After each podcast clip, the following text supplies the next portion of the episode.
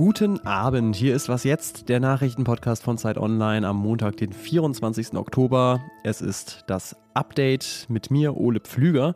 Und natürlich sprechen wir jetzt darüber, wer Rishi Sunak ist, der neuer Prime Minister von Großbritannien wird.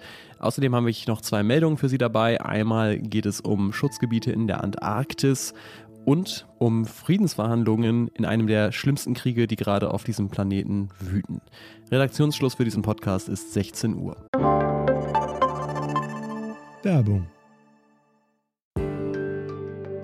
Diese Woche in der Zeit? Die Bücher des Frühlings. 16 Seiten blühende Fantasie. Von gefährlichen Liebschaften, einer Flucht auf dem Mississippi und magische Erzählkunst. Das Literaturspezial zur Buchmesse in Leipzig. Die Zeit, Deutschlands größte Wochenzeitung. Jetzt am Kiosk oder direkt bestellen unter zeit.de/slash bestellen.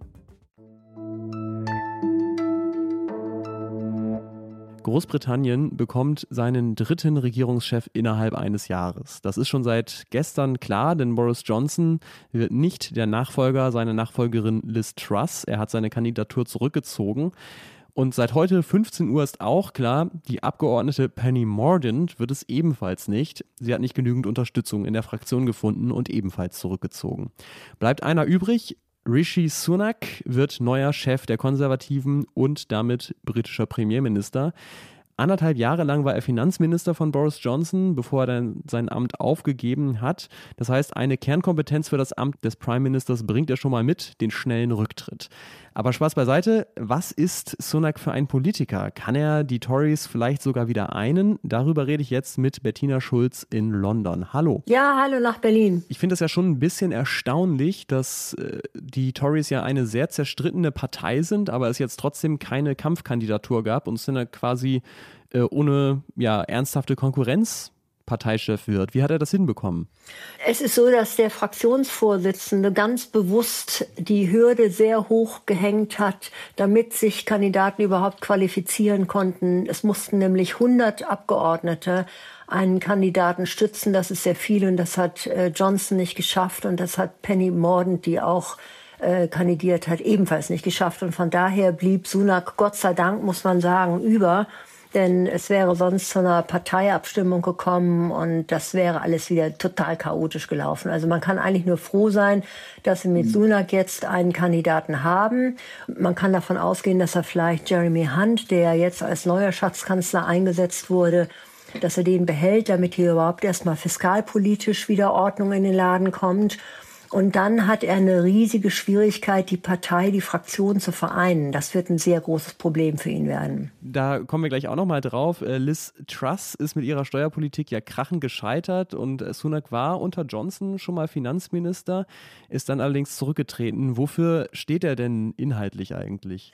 Ja, da muss man ähm, deutlich unterscheiden. Also Liz Truss ist mit ihrem Programm von Steuersenkungen gescheitert, nicht nur weil sie irgendwie Steuersenkungen verkündet hat, sondern weil sie ein ganz radikales, brutales, libertäres, neoliberales Programm der wirtschaftlichen Umgestaltung durchführen wollte.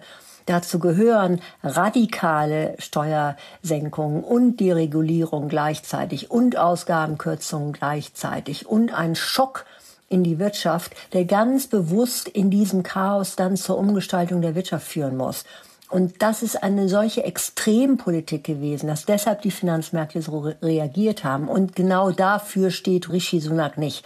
Er hat ja ganz bewusst davor gewarnt, während der Kandidatur im Sommer, hat gesagt, dass das also zu extremen Zinserhöhungen führen wird, Unruhen an den Kapitalmärkten führen wird und ist dafür erstmal ausgelacht worden.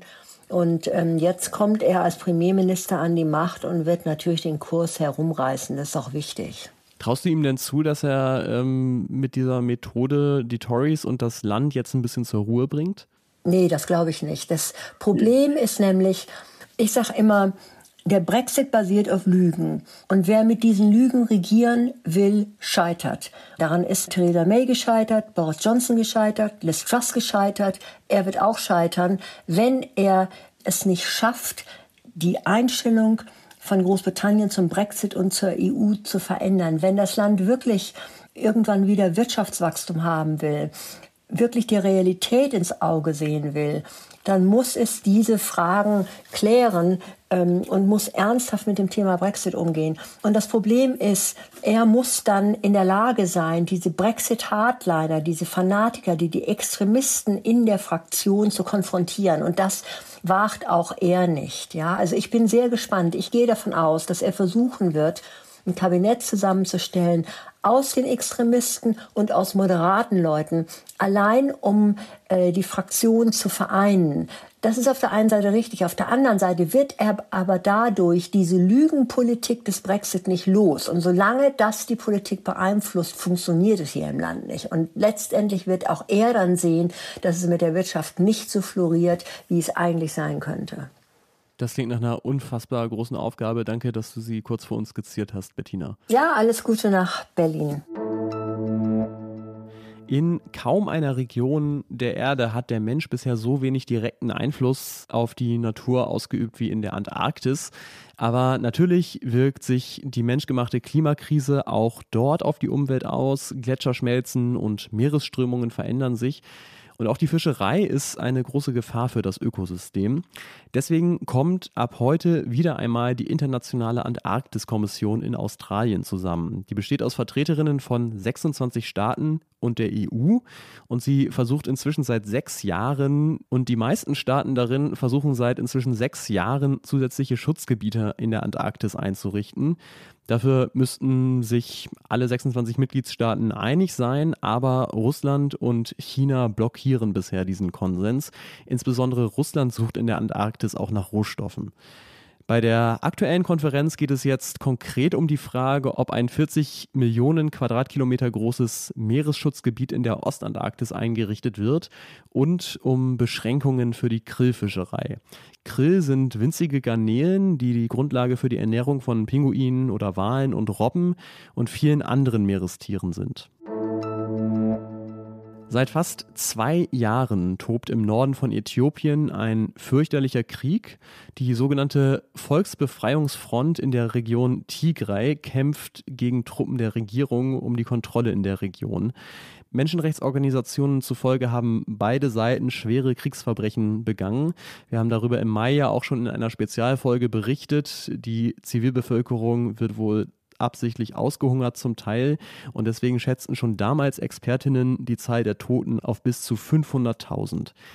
Jetzt gibt es aber etwas Hoffnung, denn heute sollen Friedensgespräche zwischen den beiden Kriegsparteien in Südafrika beginnen. Ziel ist es, nicht nur den Krieg zu beenden, sondern auch, dass Hilfsorganisationen Zugang zur Kriegsregion bekommen. Vermittelt wurden die Gespräche von der Afrikanischen Union und es ist schon der zweite Versuch in diesem Monat, Friedensgespräche zu beginnen. Was noch? Wenn Ihnen zwei Affen der gleichen Art auf der Straße begegnen, könnten Sie die auf den ersten Blick unterscheiden? Ich bin mir ziemlich sicher, ich nicht, aber es laufen einem hierzulande natürlich im Alltag auch nur selten Affen über den Weg. Anders ist das in Indiens Hauptstadt Neu-Delhi. Da streunen jede Menge Rhesusaffen durch die Stadt und machen Probleme. Die klauen, baden in Wassertanks oder beißen auch Menschen manchmal. Im März hat deswegen der indische Supreme Court deswegen schon eine Stelle ausgeschrieben für einen professionellen Affenvertreiber. Scheint man also irgendwie schwierig in den Griff zu bekommen. Ein Problem beim Kampf gegen die Affen von Neu-Delhi ist, niemand weiß, wie viele es sind und wo genau die Affen-Hotspots in der Stadt sind. Denn die Affen sind schwer auseinanderzuhalten und deswegen schwer zu zählen. Damit einzelne Affen bei so einer Zählung nicht doppelt gezählt werden, will die Stadt jetzt eine Gesichtserkennungssoftware einsetzen. Klingt für mich sinnvoll, aber auch so, als wären die Affen kurz davor, einen Datenschutzbeauftragten zu benennen. Das war's mit dem Was jetzt Update für heute. Das Nachrichtenformat, an dem jede Gesichtserkennungssoftware verzweifelt. Stimmerkennung vielleicht schon eher. Ich bin Ole Pflüger, sage vielen Dank fürs Zuhören und wenn Sie uns eine Mail schreiben wollen, dann können Sie das gerne tun an wasjetzt.zeit.de. Tschüss, bis zum nächsten Mal.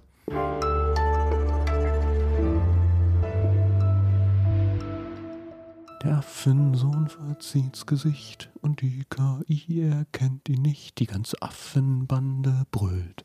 Wo ist die Kokosnuss? Wo ist die Kokosnuss?